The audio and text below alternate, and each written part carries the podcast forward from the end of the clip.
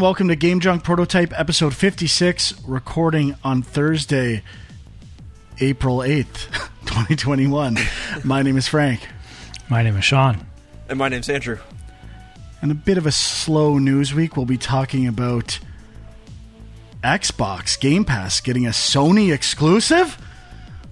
What's going on? And a few games we played, including Outriders and a game I can't wait to talk about Kaze and the Wild Masks. Uh, I'll mention first some new videos on the YouTube channel, youtube.com forward slash game junk. We've got part two of A Way Out, and Sean and Huck got together and played a little uh, Outriders. Oh yeah, It starts off with a bang, I can tell you that much. You're going to have to take a peek to see how that went. I, I haven't watched the entire thing, but uh, people are loving it. People Well, if you saw the digging first half, you've pretty much seen the second half. yeah. I mean, I don't know. It's kind of cool. I'm I'm into this idea of um, trying out some some let's play style videos. I mean, who knows where it could go? But let us know what you're what you're liking and not liking. I guess. Most importantly, subscribe, thumbs up, smash, smash, smash. you know how it goes. Absolutely. All right, let's get to news. So, we'd already heard, I don't know if we talked about it on the show, that MLB The Show, which is made by Sony first party studio uh, San Diego Studios and was previously Sony platform exclusive, was coming to Xbox. And recently it was revealed it will be day one on Game Pass. So, you know, I am the Sony fanboy. I must address this. We have to talk about it. To be honest, I don't play those games. I don't care that much, but it does seem weird at a glance, and the articles seem to indicate not a lot of the actual deal. I I still can't seem to find out like who gets the money for the sales. Is it the MLB? Is it Sony? Is there a split deal behind the scenes? Like it's not really clear who this benefits the most. One of the articles I read said, you know, basically Sony responded by saying it was the MLB's decision, which makes me think they own the game and perhaps had negotiated with Sony saying, look, we don't want this to be an exclusive game anymore. Either we're going to give the license to someone else or we'll let you have it and keep those sales, but we want it to be on other platforms. Would be my guess. I have no proof of this, uh, but that's what I think might have happened. What do you guys think? Is this huge? End of the world for Sony? Huge it's a- win for Microsoft. It's the big. We, they probably should have had an hour sure. an hour long marketing uh, video talking about all the exciting opportunities that it's going to present, and you know all the great stuff that's going to come in the future. S- soon we'll talk about with future MLB titles that may or may not be exclusive. Who knows? I, I feel like they really dropped the ball with uh, the launch of this announcement. well, it is the only simulation baseball game out there. Yes. So obviously, it hasn't been on Microsoft consoles for quite a while. They've had like other like Super Mega Baseball, I think, and some other like baseball. RBI baseball. Sports. Yeah, yeah, but nothing annual- like MLB the Show. MLB the Show is really, really good. So I think it is pretty good, pretty big, especially since it is developed by Sony. So Sony goes from having this exclusive license where they get 100% of the profits minus whatever they have to pay back to MLB. Now they have to give Microsoft, you know, 30% of the cut, or, you know, I guess they get whatever Game Pass deal they got, whatever lump sum Microsoft was willing to shell out. But obviously, if MLB made the decision to go, Sony is not probably not that enthused about it. I mean, they are putting in all the development effort, all the development money at a first party studio to make this game. You'd figure they would want to reap all the rewards and have it be, you know, a draw to get a PS5. Because this will be the first next gen I guess I I guess, guess that hasn't been stated. next gen. like I guess it might be up to Sony, debatably, as to whether or not maybe they just do an Xbox One version, not a Series X version. It's and it's PS5, like a next gen exclusive on Sony. Could be a possibility. I highly doubt it. Um, but It's it is coming to both Xbox One and Series S, Series X. That can get a little muddled though because everything works on the console. Right? Like Okay, if it's actually in in a Series X like executable or version of it is we'll have to see, I guess. When when does this drop? I'm surprised it's not out yet. I'm assuming it's because of COVID. Uh, like a week or two, April right? twentieth, I think. Because usually Yeah, those so games, I thought, come out before the season starts, but I could be wrong about that. So um, don't quote me. I don't know if these gamers exist anymore, but people who would buy every sports game, right? And Game Pass already had uh, EA access. So, I mean, I guess Sony has EA, or sorry, but Game Pass has it. So if you just got Game Pass, you'd basically have every sports game conceivably, all the major ones. So, Though those are not the current year; they're the previous year. right, but like Madden, the only current ones that's on there now, and I think, uh, although, sorry, I, I lied. NBA 2K is not on uh, Game Pass yet, to my knowledge. I think they have some. Free- Uh, I think it just came Did it?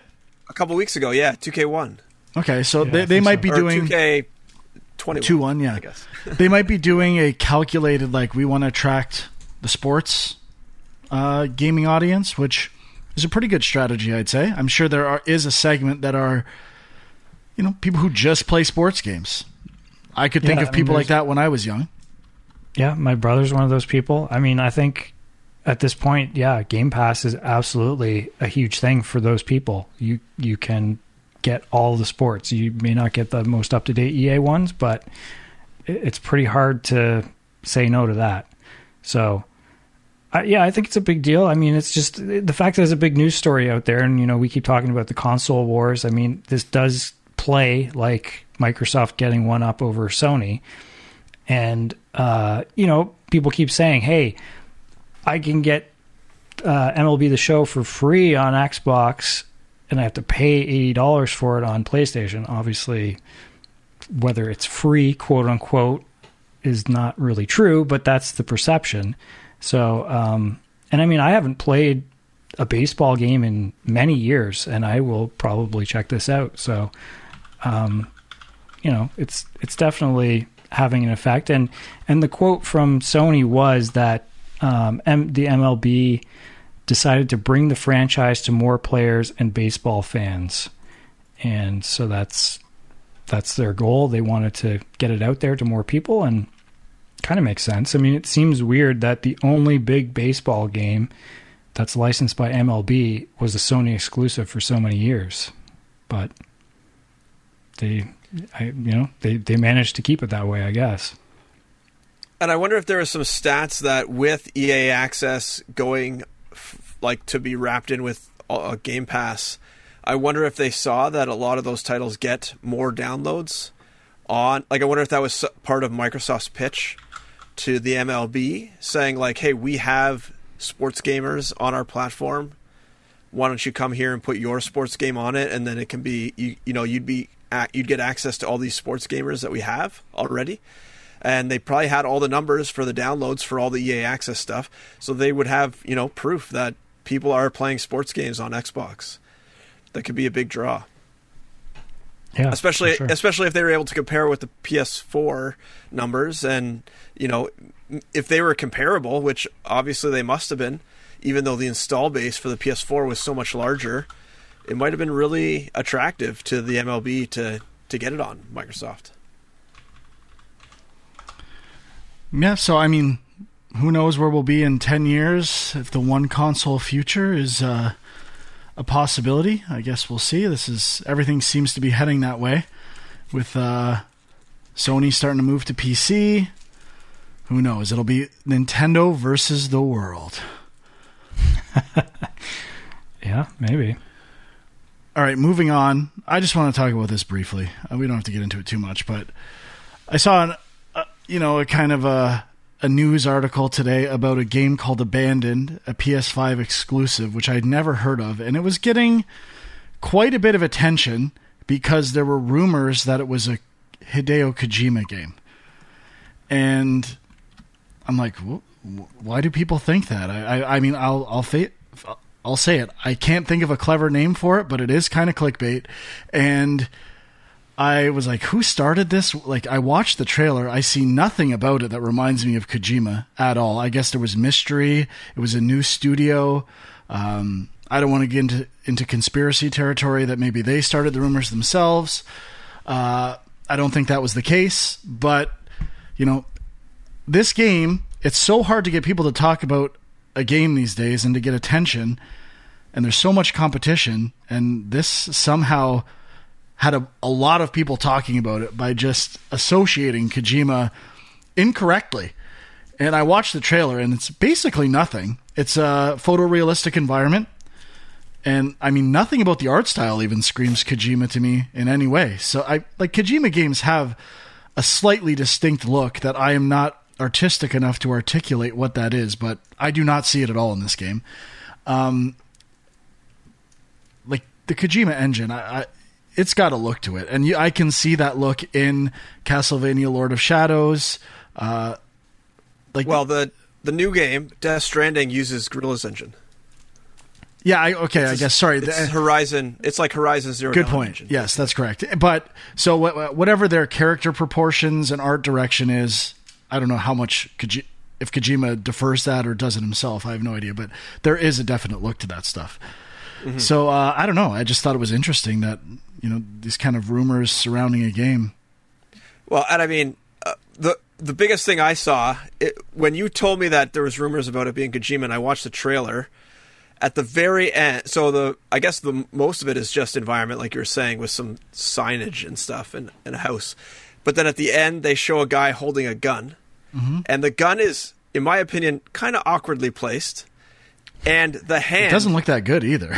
Doesn't look that good. Now, if this was Kojima, there would be sweat coming off that hand. You would be able to see little fine hairs. Like that would be the highest res hand you've ever seen in your life. It would look like someone is standing there holding that gun. Exactly. Like and think of Kojima. Think of no, when I think of Kojima, yeah. I think of the install screen for Metal Gear Solid 4 literally smoking a cigarette down to completion. Like it's th- this would not be Kojima at all. There's nothing about this that screams Kojima to me in any way. So I agree, Huck. Good observation. Yeah. I mean, from what I saw, people were speculating. Like you said, it's a new company. Apparently, there's very little information about the company out there. Like even their website is even either, better. Imagine you were a company that no one had heard of, and everyone's yeah, talking about but it. But like somehow that fed into the rumor, and um, I mean, I saw the headline too. I didn't watch the trailer, but I just saw it, and I was like, yeah, I don't know what that is. And then Frank mentioned, yeah, check out the trailer, and then it's like you watch the trailer, and there's like so little there that yeah, I I agree. It's like literally to make that photorealistic demo. I don't want to speculate. What are we looking at? Maybe let's say two weeks. Does that sound fair? Now, if you yes. modeled all the assets from scratch, that's a different story. But who knows how that went? Like it, it's all the same tree, basically. It's like birch trees, right? Or some bushes, uh, yeah, or pine trees, or something yeah. like some kind of tall tree. Anyway, I think we've talked about it too much. But Sean, come on, give it to me. What? Lob it up. We talked about it before the show. Set me up, bud. I don't know what we're talking about. You shot down all my ideas. No, I didn't. I said, remember, bring that up on the show so I can uh, punch it in. I don't. I don't honestly don't remember. Getting a little uh, peeling the curtain back a bit. Sean was telling me that there are rumors that Kojima or Microsoft is looking into sign an exclusive right. deal with Kojima. to which I yes, said, that... that makes a lot of sense because Microsoft is really good at securing and making the most overrated developers possible first party. And I mean, I love Metal Gear, but I will firmly say Hideo Kojima is one of the most overrated video game developers. He's he's unique, he's great, but certainly overrated. Zone of the Enders, uh, from what I've played of Come Death on. Stranding. I mean, I, I love Metal I, I Gear, but I think Metal Gear is overrated, to be perfectly honest. I mean, I'm not even the biggest Metal Gear fan. I would not call him overrated. I think he's rated just fine. Sean, but Sean, he's he's a visionary. he's he's been a pioneer in the gaming industry, but he's overrated. I mean, he's had games that have been weird flops, and yeah, Metal Gear is kind of just, you know, the mythology of that franchise is insane. But And I want to Um, be clear overrated doesn't mean that they're bad. I don't know why when you say uh, someone's overrated, it's like he's amazing or he's he's good. He's not bad. I know he's good, but you would think he is like there was a time when Hideo Kojima was the name in video games, probably after Metal Gear Solid. Metal Gear Solid 2, not that good. Metal Gear Solid 3, pretty bad at, at the first version. The camera sucks. It got better as they iterated over it over four different versions. I like Metal Gear Solid 4 a lot. Didn't beat Phantom Pain. Um, look, I appreciate what he does for games, but uh, well, I mean, it's just like Breath of the Wild. It's overrated. It's okay to say.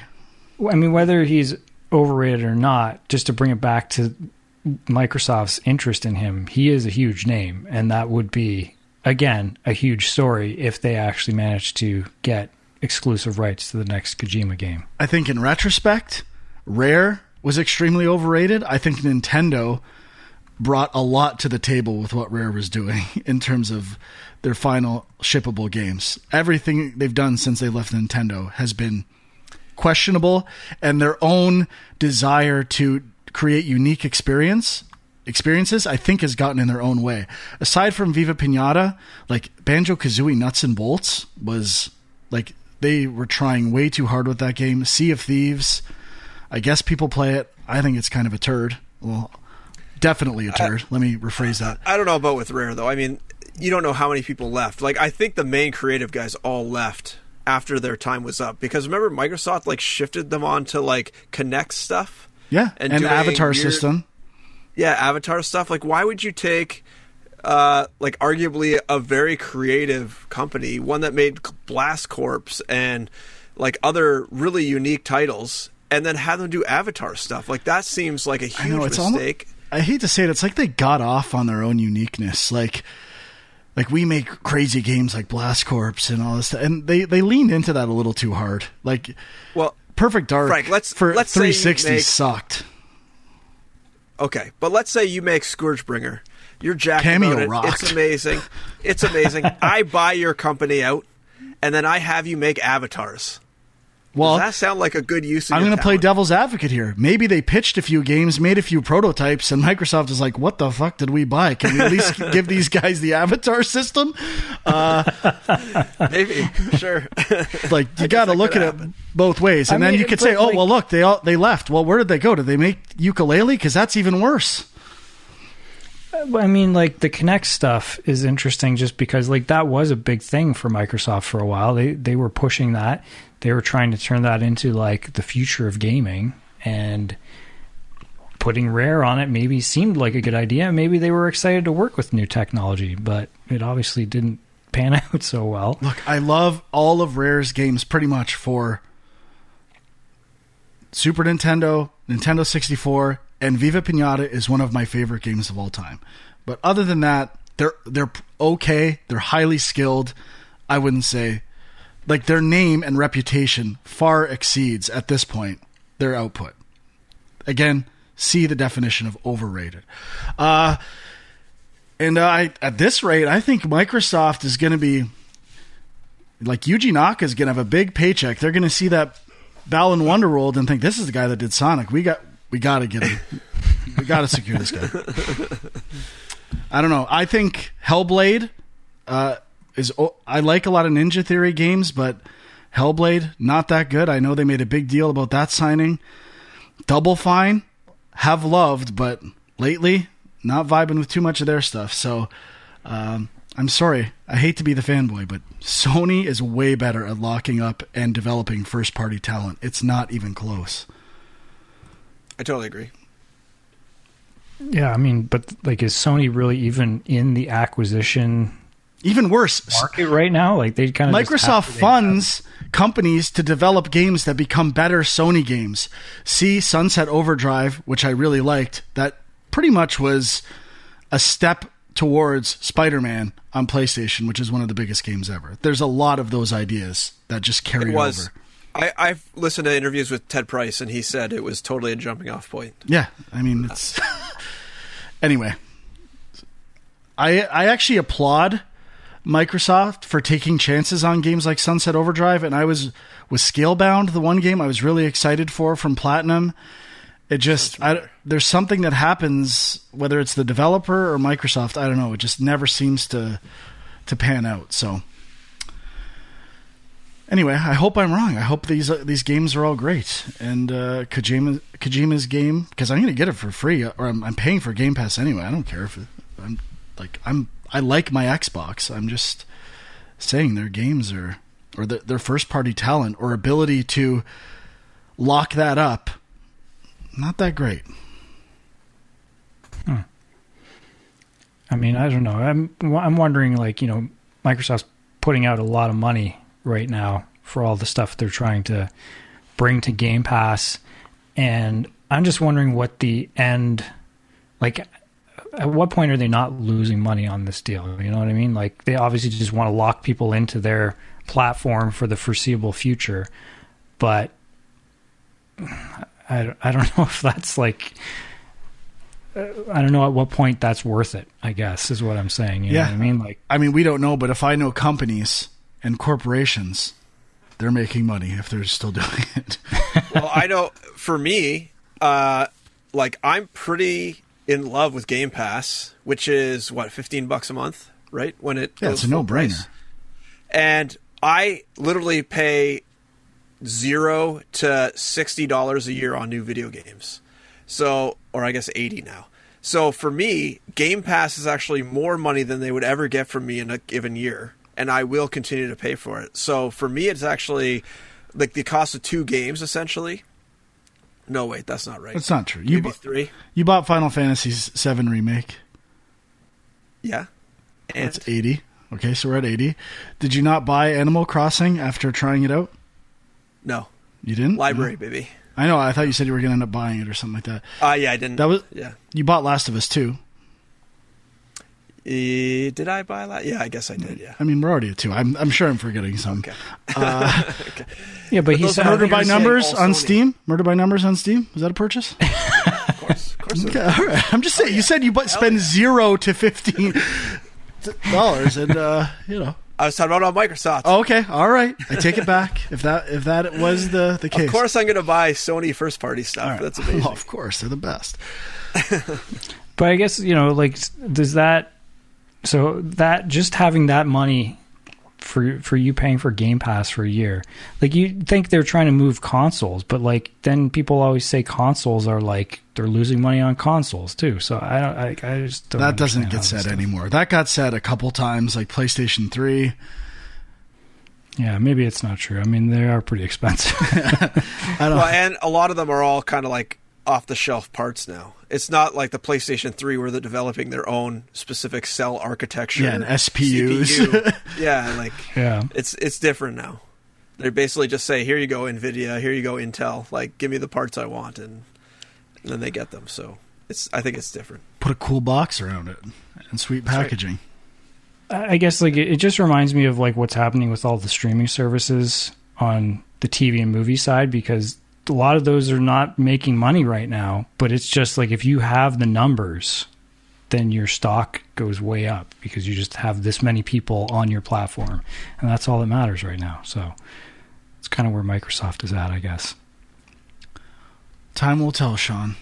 Time will tell. Well, it's also, I mean, from a financial standpoint, it's a more predictable flow of income, right? If you have those subscribers, you can probably, you know, estimate that 90 to 95% of them will continue their subscription or, you know, 80 or something. And you don't really know how many people are going to buy games. It's you true. Know, it's There's, kind of a wild card. You're taking a lot of risk with every game that you fund and publish. And, you know, that definitely is like a nice, stable income. So, yeah. Well, so I think it just gives you that kind of baseline of income.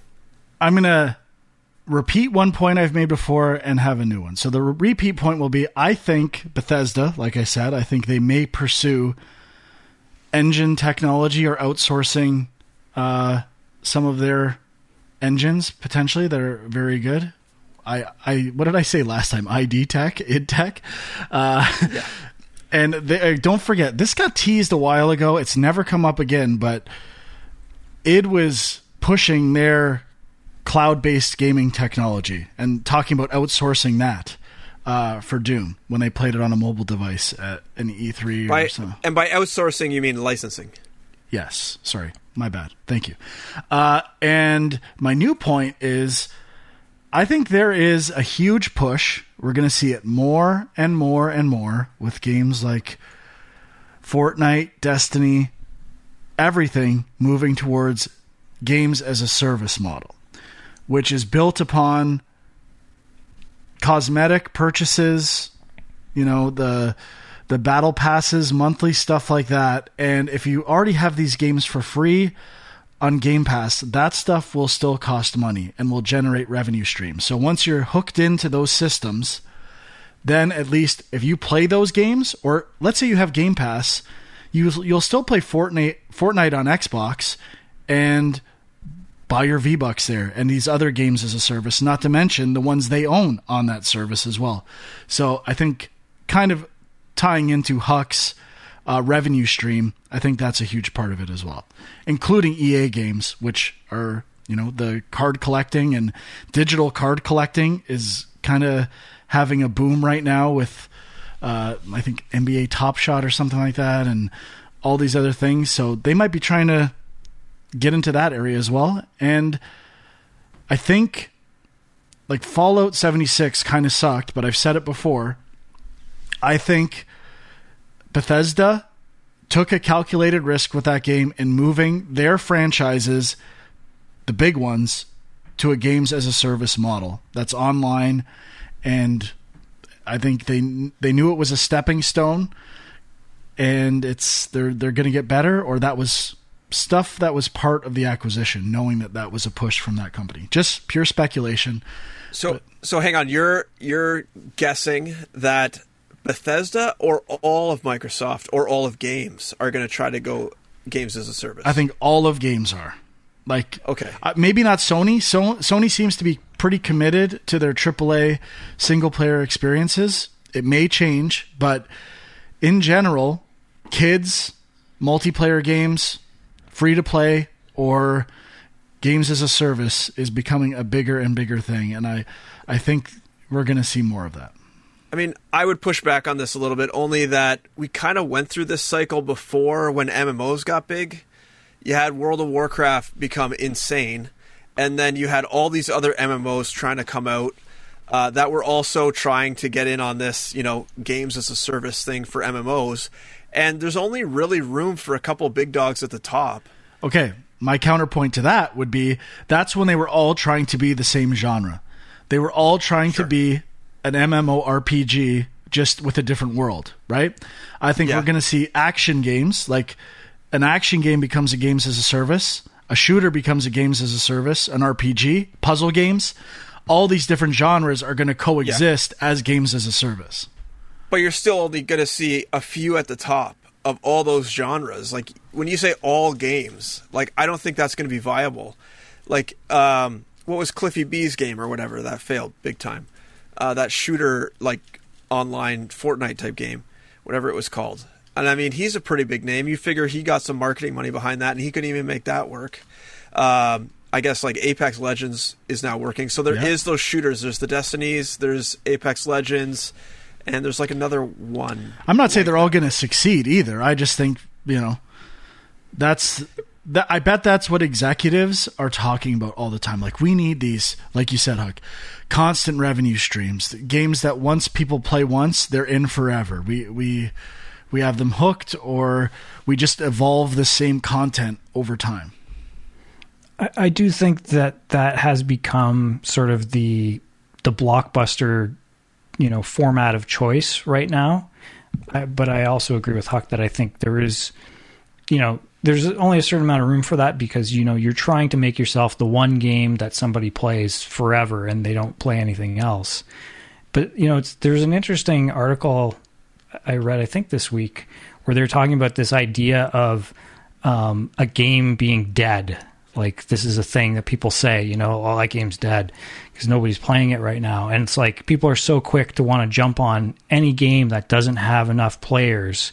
They'd just be like, yeah, that game's dead and just like dismiss it. And so that's kind of like how cutthroat and competitive these kind of games are. It's like if people, if suddenly you fall out of fashion, people are like, fuck that game, it's dead. I don't want to play it. Well, I hate It's to tell cool you, in the past, every game died very quickly, and they would be on sale for twenty five percent of their original price. So. You don't. You true, think but- that is something executives are like? Yeah, we want to have a two month sales window, and then we're gonna cut this game by seventy five percent for the rest of eternity.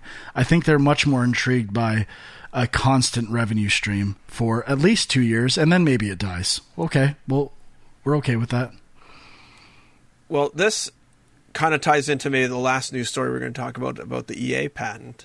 I don't know if we were going to bring that up, but I mean, there is no real sports game right now as a service, and um, so EA filed this patent, I guess, or got approved for this patent. That was basically that uh, they allow you to, or that allows them to balance games across multiple games and for each playthrough. So each playthrough, you are they are trying to maximize playtime.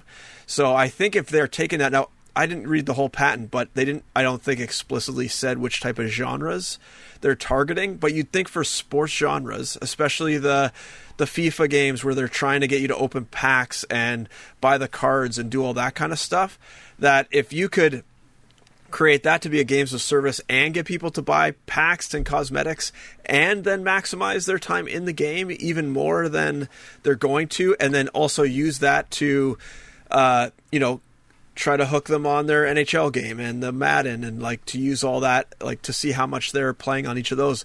I think it could really you know make them a lot more money like you were saying Frank that that would be kind of like a, a baseline. And there's been rumors for years that sports games were going to go kind of like just one version you pay a subscription and that's it you never have to buy you know the next year it's just mad Well, yeah, it's it's funny because it kind of seemed like that's what EA Play was going to be, but they've never stepped up and offered the current year's games. It's always been last year's games, Mm-hmm. which is kind of annoying.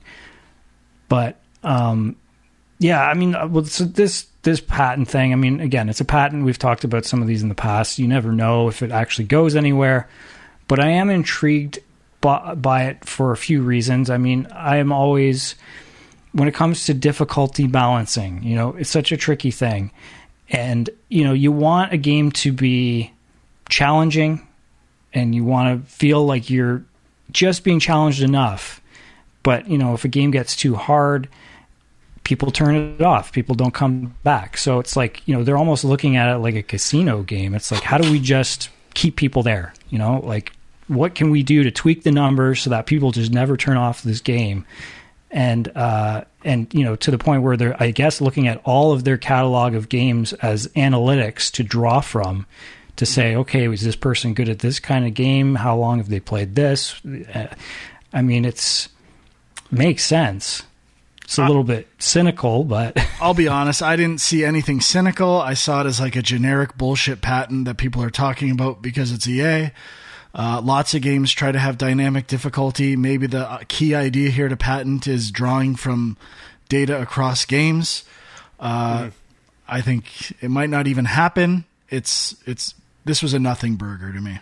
Well, I, I agree with Sean that like the balancing aspect, like if you're trying to apply this to like if you're looking at it from the lens of like Jedi Fallen Order and you're trying to like extend a playthrough of that game, how would you balance that? That's crazy. I don't know. Like I agree. It would be really hard to tweak values here and there to to make it more enjoyable, like easier, harder to make people play longer.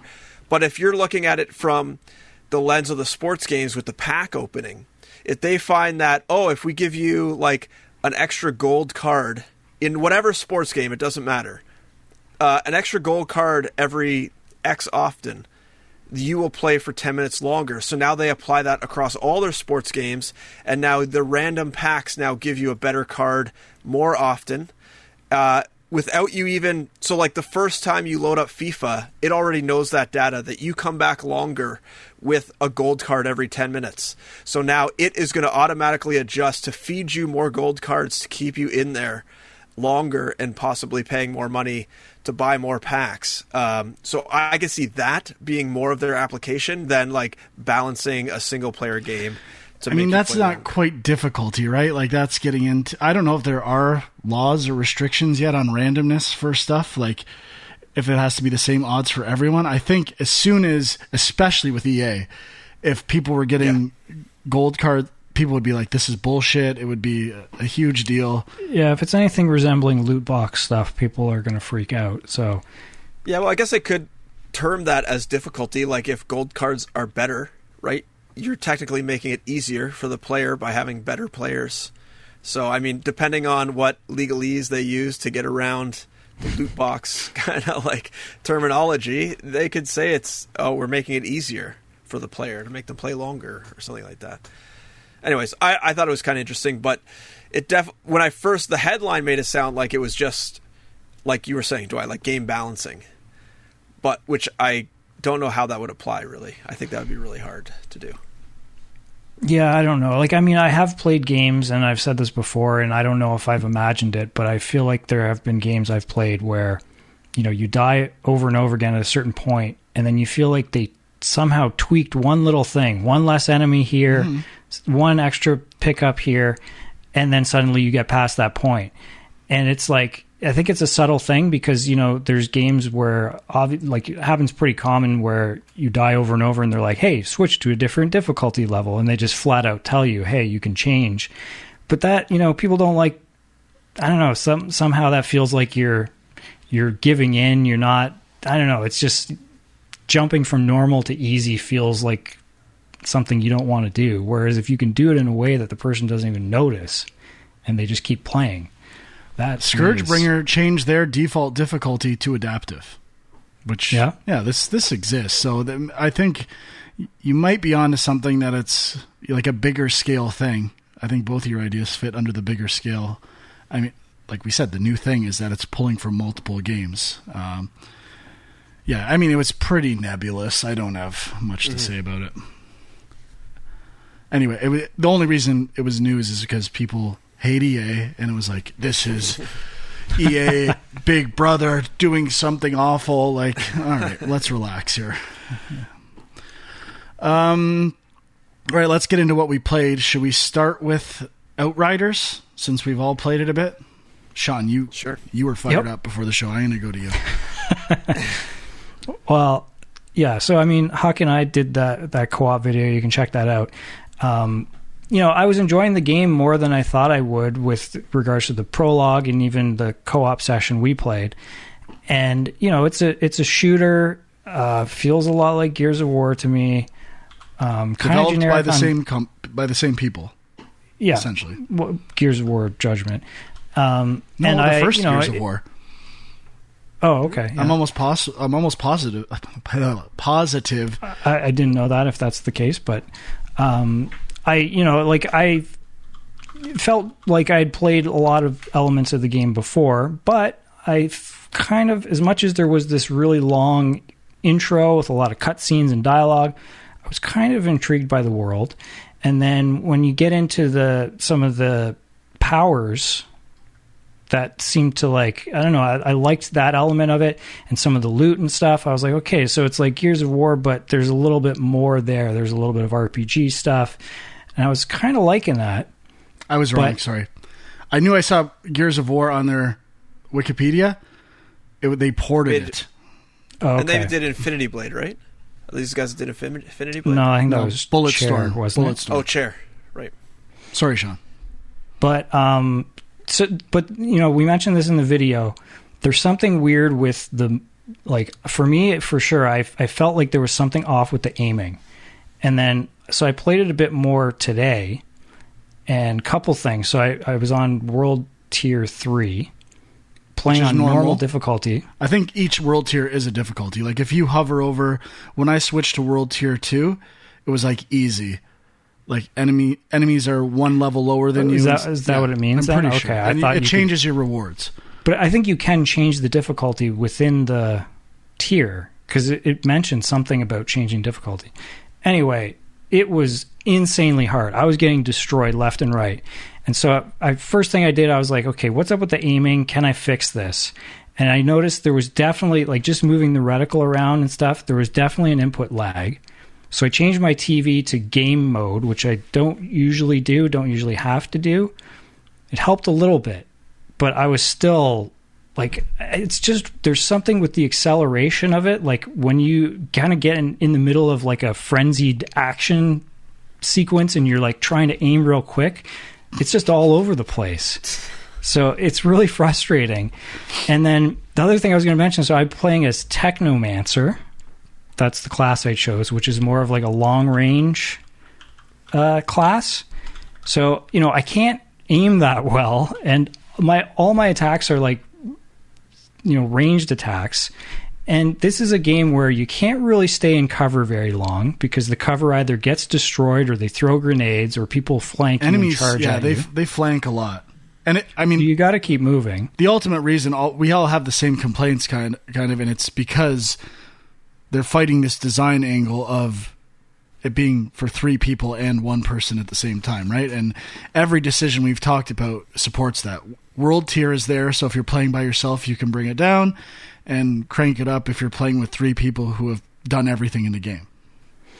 Yeah, and I guess that's part of it. And you know, there's other things like the the RPG elements, the looter shooter shooter thing. Like some of the enemies feel like really bullet spongy. Like you know, it doesn't feel as satisfying. Like it just feels like you're sitting there pulling the trigger forever before somebody dies. And maybe that'll change over time. But anyway, all those things. This time around, playing it, I was getting real frustrated, and I was like, "Man, I don't know if I, I don't know how much longer I'm going to continue with this game." But um, I was kind of enjoying it. What, what did you guys think? go ahead Ak. Uh, well, I didn't play it too much. Like I played the prologue and then I played that section with Dwy, so I haven't played any more since. But I would echo most of what Dwy said. I- Um, I like the world building they were doing. Uh, the cutscenes were a little excessive in the beginning, but you know you could just skip them, no big deal if you don't want to watch them. Uh, but it did seem like a weird way to ramp a person up into this game. Maybe they should have, you know, spread them out a little bit more. I played. I chose to be the Devastator, I believe, which is like the tank uh, version, and that guy was pretty fun because it, it. I mean, I like doing that sort of run and gun, get in your face kind of gameplay, and it rewarded that by giving you health back when you uh, uh, defeat a guy or kill a guy close up. So that kind of played into my style. But um, yeah, like I mean, when Dwight and I were playing, I was getting swarmed by you know five six guys, and I didn't. you must love that was- the ai is exactly what you want there's What, smart right ai yeah like just Uh, is that smart? Not doing that. I have a shotgun. Should they stand in front of me? I don't know. Um, but they, but I didn't know they didn't teach you about the the right stick click in button, which is kind of like the butt end or the melee attack close up. And once I found that out, it was much easier because it definitely was a powerful attack that cleared the guys out. And but I did find I would forget to use my powers quite often, which probably didn't help. Uh, but they seem to recharge pretty quickly when I did use them. So they obviously want you to use them, and probably they are helpful to to get you kind of through the game.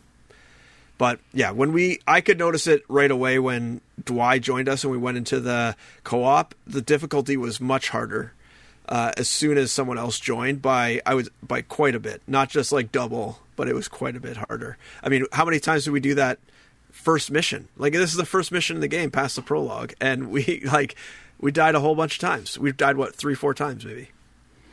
Yeah, and I don't know if it's set up in a way that you know you're expected to die a bunch, but you're going to level up and get some loot and eventually get better. I I don't know if that's the expectation, but yeah, it's possible. just seemed like maybe they should have ramped you in a bit slower. Yeah. me.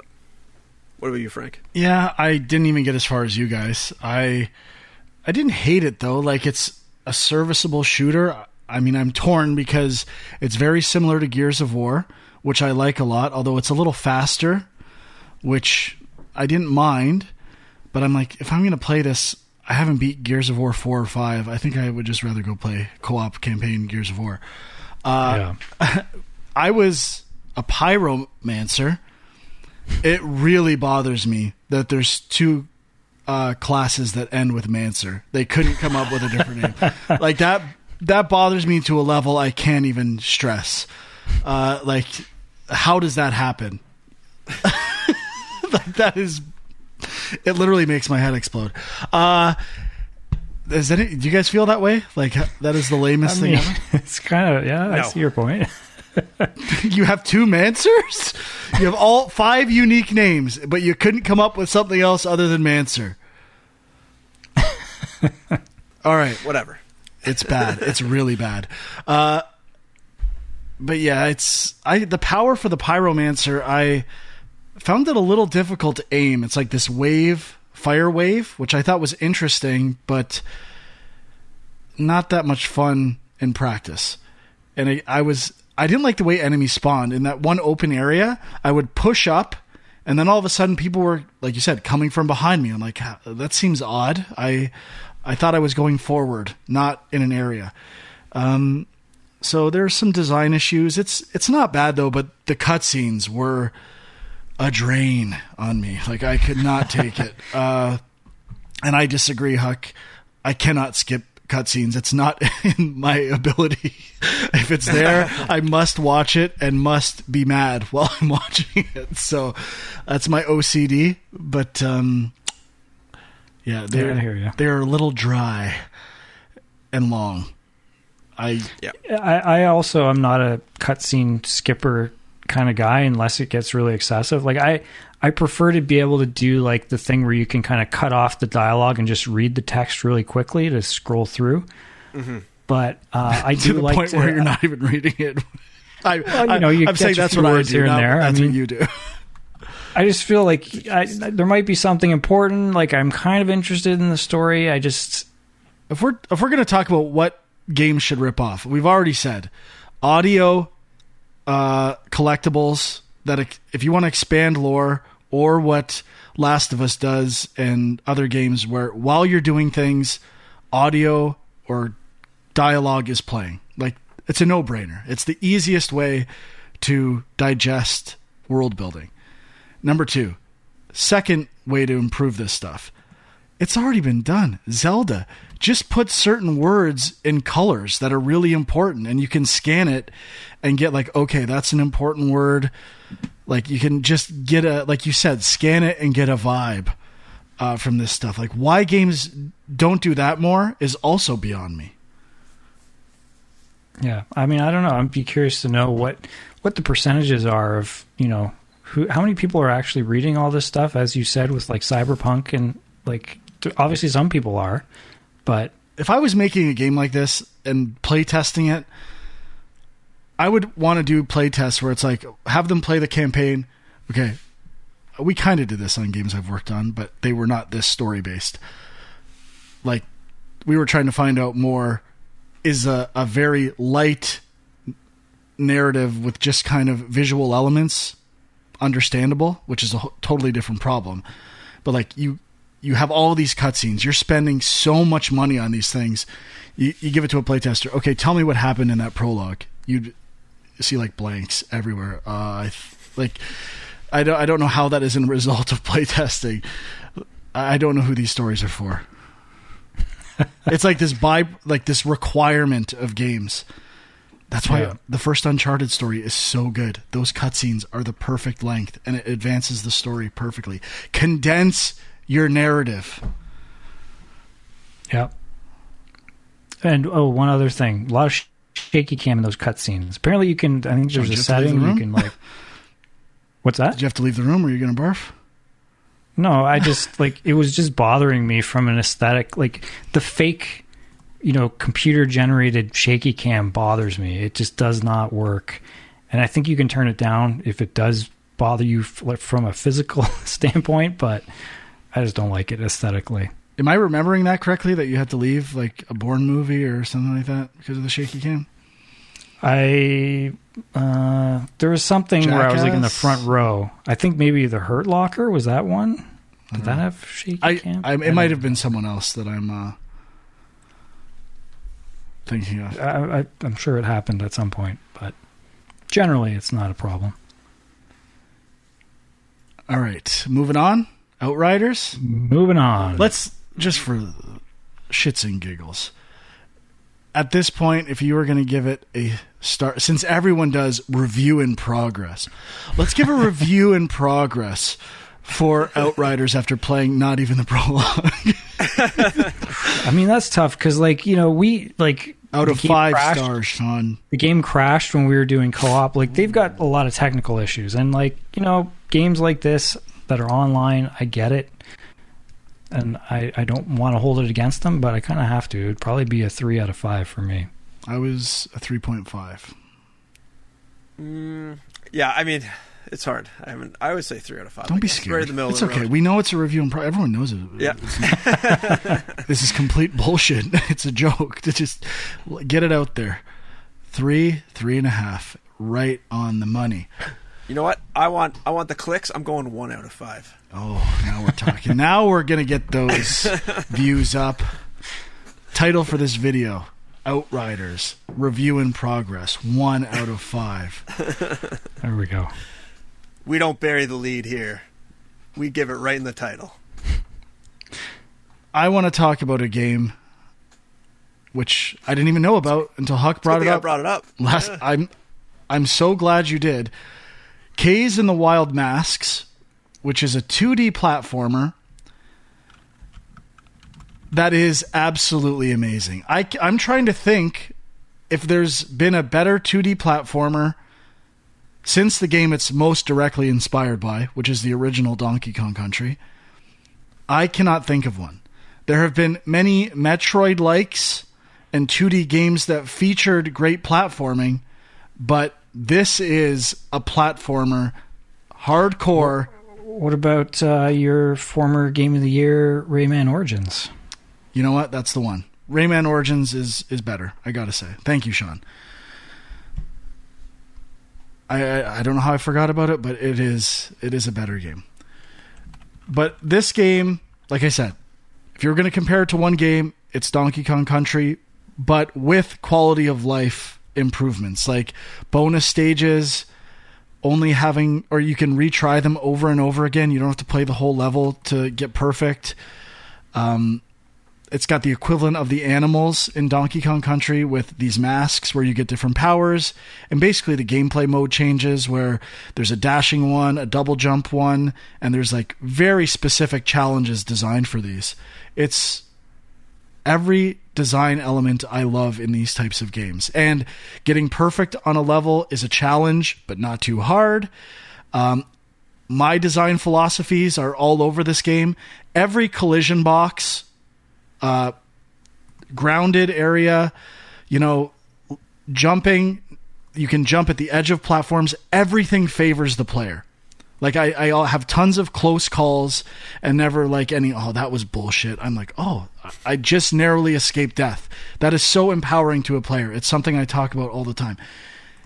That it, it just does everything I love about these types of games. There's two levels I'm really not crazy about. I'm almost I'm very close to platinuming the game, I think. Um, but the uh, it's one where it's what would you call it? A scale almost, but it's a rope where when you step on one, another one goes up. And I, I don't understand the motivation for these levels. It's like it just brings the game to a screeching halt. I just have to stand on something and have it come down, so this goes up and go backwards. It's like, no, this is not good. This is not why people play these games to slow down or to to just backtrack and lift up a oh I didn't raise it high enough got to go jump back and raise it up again that's so boring cut that level out of the game you got a 6 out of 5 um and there's one other level I played today which was making me want to snap but uh, other than that it's close to perfect uh would be a 5 out of 5 for me currently my game of the year although it's still early Pretty High cool. I mean, I, I'm I'm gonna pick it up at some point. One little point to mention: it's quite a bit cheaper on Steam. I don't know if you noticed that, Frank. It's like thirty nine ninety nine on consoles. yep On Steam, it's like twenty two dollars. Well, I'd pay a hundred if I got a platinum trophy. I'm not going to get that on Steam. Well, yeah, I'm sure it was worth it for you. well, all the games are like that. Disco Elysium is way more expensive. On I don't think it was that much more expensive, but maybe when it right. came out on PC, I paid 33. It was 53 without a PlayStation Plus discount on Sony. I think it was forty. Mm, that's with a PlayStation Oh, Plus that- discount. that right? With yeah, gotcha. anyway, that's the Nintendo started that. Like every game was way more expensive on the Switch. Uh, like remember, Binding of the Isaac collection on Switch was insane. And even that Overcooked collection on PlayStation Five is like seventy dollars. So I don't know. It's not just a Sony thing; it's a console versus Steam thing. Yeah, But I love Kaze and the Wild Masks. It is the best. You must play this game if you're a platforming fan. you absolutely must. You will love it. Especially if you love Donkey Kong Country. There's huge Sonic vibes. Even the Tiny Toons games that Treasure made, the main character is influenced by that. Uh, I mean, obviously, Mario works its way into any platformer, including Donkey Kong Country, but it's really, really good. I've been waiting for a platformer like this for a long, long time. Donkey Kong Country Returns, you failed me. Tropical Freeze, you failed me. Uh, Yooka-Laylee 2.5D, you failed me big time. You all stink. This game rocks. You gotta play it. Nice. I'm glad I mentioned it. I still haven't picked it up, but I definitely want to. Let's move to the top of my Steam wish list. Yeah. right at the top. Huck, you got one. anything else? Uh, sure. Yeah, I played two things. I played uh, so on Xbox Game Pass, a game called Wargroove, which I've played before, uh, but it's leaving Game Pass. It's like a tactical strategy turn-based game, uh, kind of like Fire Emblem or Shining Force.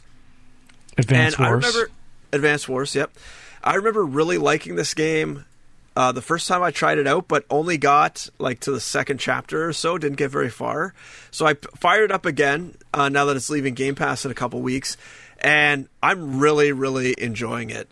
Uh, they added now I don't know if they added it or I just didn't use it before, but you can speed through all the battles. So all the like nice animations they did to make it look all nice, you can just skip right through all that crap right away, and it just gets right to the right to the punch, right to the strategy part of it. Right, you go walk up to the guy, hit attack, skip it, you're done. You see what the result was, and that makes the game flow really quick, really nicely. And I'm not really following the story right now because I haven't spent too much time with it. I've done like two or three more battles since I started back up. But if anyone has an itch for that sort of turn-based strategy game, uh, or tactical game, I'm not sure what it's called, but definitely check out Wargroove before it leaves Game Pass if you uh, have Game Pass because it's it's really, I would say, underrated uh, and possibly not even known by a lot of people. So, check it out. Yeah, I've played a bit of that, and it is quite good. It's, you know, it's one of those games where I would say um, I might play it more if it was on the Switch, but uh, Oh God, Frank didn't hear me say that. Uh, so I okay, I'll mention I tried out. Actually, okay, so I beat Talos Principle. Was kind of plugging away with that, wow, but it's one of those games where there's like multiple endings. So I basically got the first ending, which is nothing. Like I was kind of disappointed because it was kind of building up like bits and pieces of story throughout the game, and I was like, okay, what's this building to? And if you just go with the first ending, nothing. It like, builds to nothing. So that was kind of a disappointment, and I'm like, okay, I guess I got to at least go for the second ending, which is going to be a bit more. But um, it did for me. It's it's a great game, but by the end, it, it, it was feeling like a little too long for me. Like it just part of it is that at the start you kind of as you beat puzzles, you get these puzzle pieces that unlock other things and you're you know unlocking doors in the sort of overworld and so you kind of you're into these puzzles then you go out and you do a few things in in the overworld if that's what you call it and that worked quite well by the end you're just doing puzzle after puzzle after puzzle and you're not really getting anything out of it and it was just a bit much but I was uh, proud of myself. I think I only had to look up one or two puzzles. So, and there are some pretty tricky ones. But um, That's good. Some I those do. puzzles are quite tricky. From what I Yeah. remember. But yeah, I mean, if you're into, as I said, Portal or The Witness, things like that, definitely check it out. Um, and I tried Oddworld Soul Storm, which is on PlayStation Plus right now.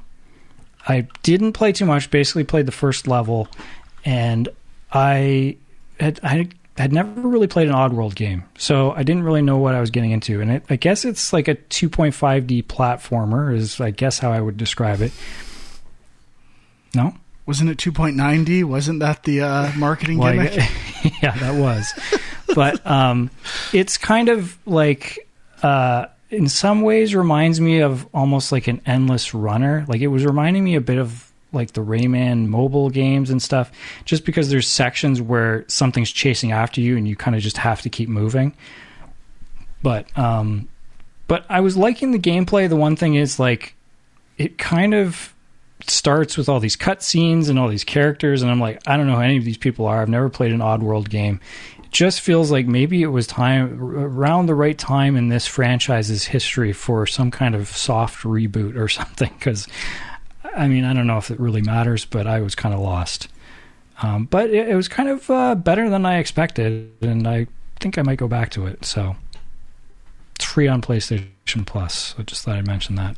And it's I got one regular other thing, prices. but, uh, well, 66 Canadian. So I downloaded. I haven't played it yet, but I mean, the platinum says it's 100 hours, so it might not happen. Really? oh man. You have to save every Uh, Mudokon or whatever. I think that's what they're called, or What? are they? Oh, right, right, yeah. I know what you're talking about. I can't remember what they're called, but something like that. So I got one other thing, but I'll throw it over to you, Frank, if you have anything else. Any time I've had has gone towards Kaze and the Wild Masks. Okay. I'll, I could jump in then. I played NBA 2K21, which came to, I guess, Game Pass. I can't remember. Or maybe it was a game with gold. One of those things. And I played just the start your career and started out in high school. And now I don't know. I always find this with these NBA 2K games. I find that the controls are so sluggish and it just doesn't feel like I can actually control the guy.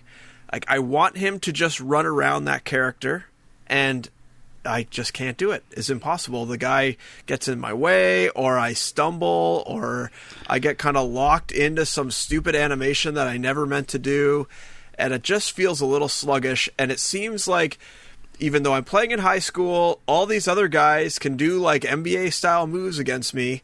And I had the same thing with maybe not this year's hockey game, but last year's hockey game, where it just seems like the AI is so much better than you, and they don't really help you get better. I don't know if they assume you're at like a certain level, but I am not at that level. AI in basketball games is the worst. So, like, I totally agree, and I think 2K series kind of pushes you towards like calling plays a bit more than other games and stuff like that, which I don't find that much fun. I could, but I then, couldn't even figure out how to do that. but the NBA Live, that was the opposite. The AI was always so bad you could blow by whoever whenever you want. I remember another Sony had a first party basketball game on PlayStation 3, which I thought was pretty good, but again, the AI would make even on the easiest difficulty, they would make every shot. And Yeah. I would make nothing. Like I I can't think of an NBA game or a basketball game. You'll probably bring up college hoops, which you used to love. But uh, 2K, baby. uh, the they just it's always off. No one's ever nailed uh, AI in a basketball game, as far as I'm concerned. Yeah, call it. I mean, Definitely not NBA Jam. I yeah, it is tricky because I don't know. It seems like every year or every other year I get a chance to try an NBA 2K game, and they all feel very similar when I start out. Now I don't know if there's just like this crazy ramp up in difficulty that you have to get over before it becomes getting fun, but I am not there, and I seem to never get there. And I, I, I trying to call plays. I just want to pick and roll, and I can't figure out how to do it. I wa- just want you to come here and be a pick for me Can't do that. I want you to do like, you know, drive and kick. Can't figure out how to call that.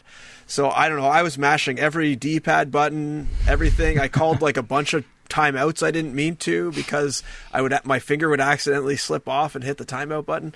Uh, so I mean, some games I would be great and get you know almost like a double double, and then other games I would go like 0 for 10 and have like one assist and just be so frustrated the whole time. So I don't know. I don't know how to get better at that game. They don't really have a tutorial from what I could tell.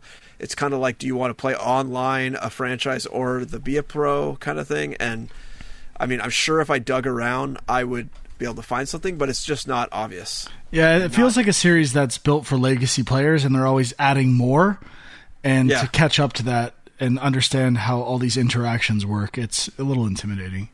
Yeah.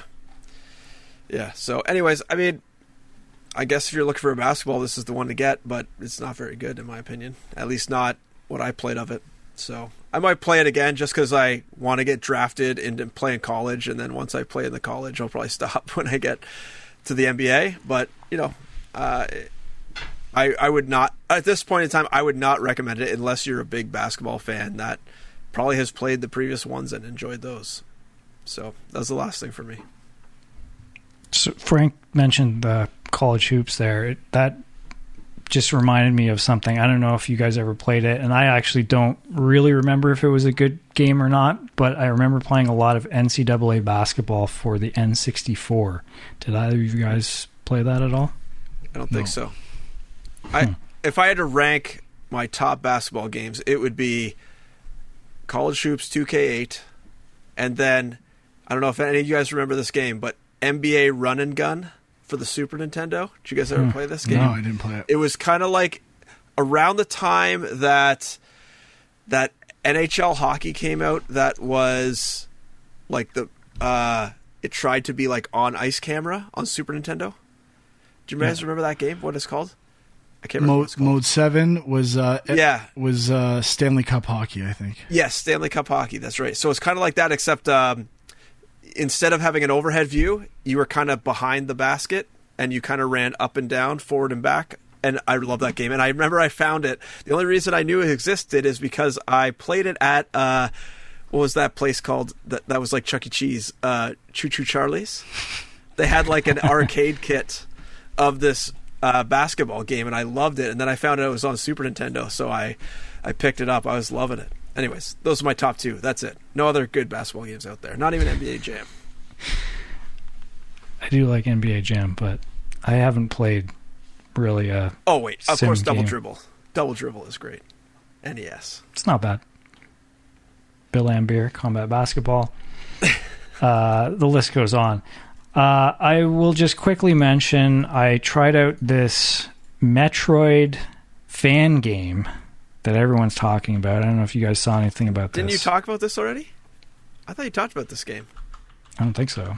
Prime okay. 2D. It just came out like a couple days ago. okay, maybe not then. Maybe something else. I'm I haven't even heard of it. So, so yeah, I guess the idea is it's supposed to be like a 2D remake of Metroid Prime. Although based on the levels, like it's not like I recognized anything. So I don't know how true that is.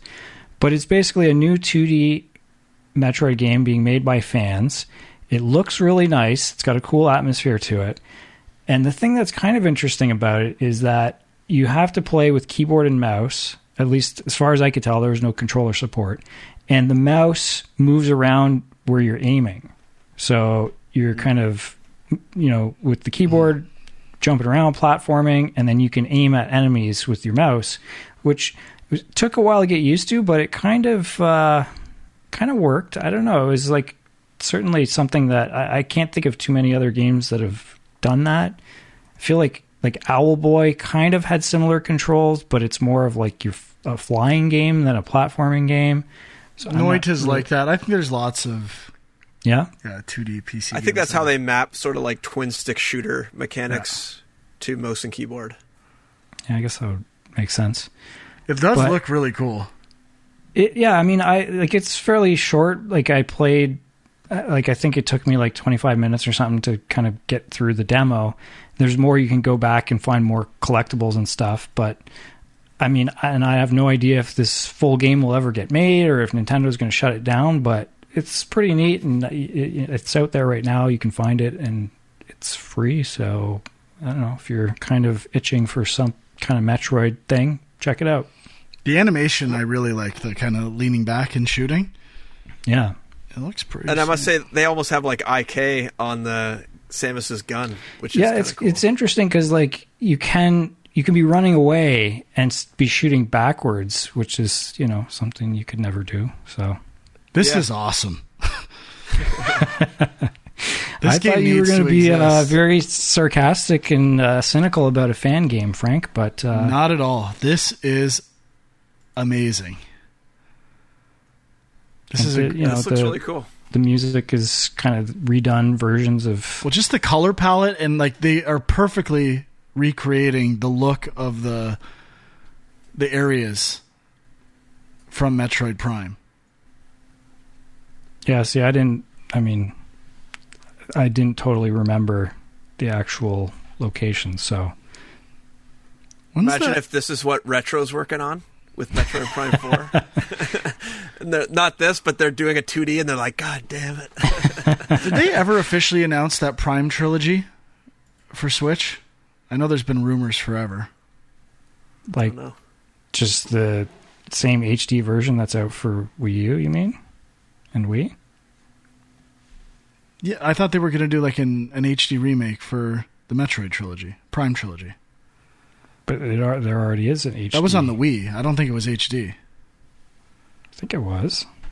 The Steelbook one? That was a Wii game and it was not HD. But it's also on the Wii U. Well, but who gives a shit about that? I swear it was HD, but I guess maybe that doesn't make sense. Yeah, I guess it wouldn't be. Yeah, there's some rumors out there about it, so but it has not been announced as far as I know. I thought the one on Wii U was just a digital version of the the Wii one. Yeah, I think it is. You're right. It's like the exact same thing. And the the big thing with that was that they actually put the the Wii motion controls in for 1 and 2, which who the hell actually wants that? But you got it. All right, anything else? That's it. Said it was going to be short, longest show we've done in a while. Uh, thanks for joining us. Check out youtube.com forward slash game junk. Check out My Angry Commute and the Equilibrium Sis on Twitter for Huck and Film Junk for Sean. And until next week, we'll see you later. Bye bye.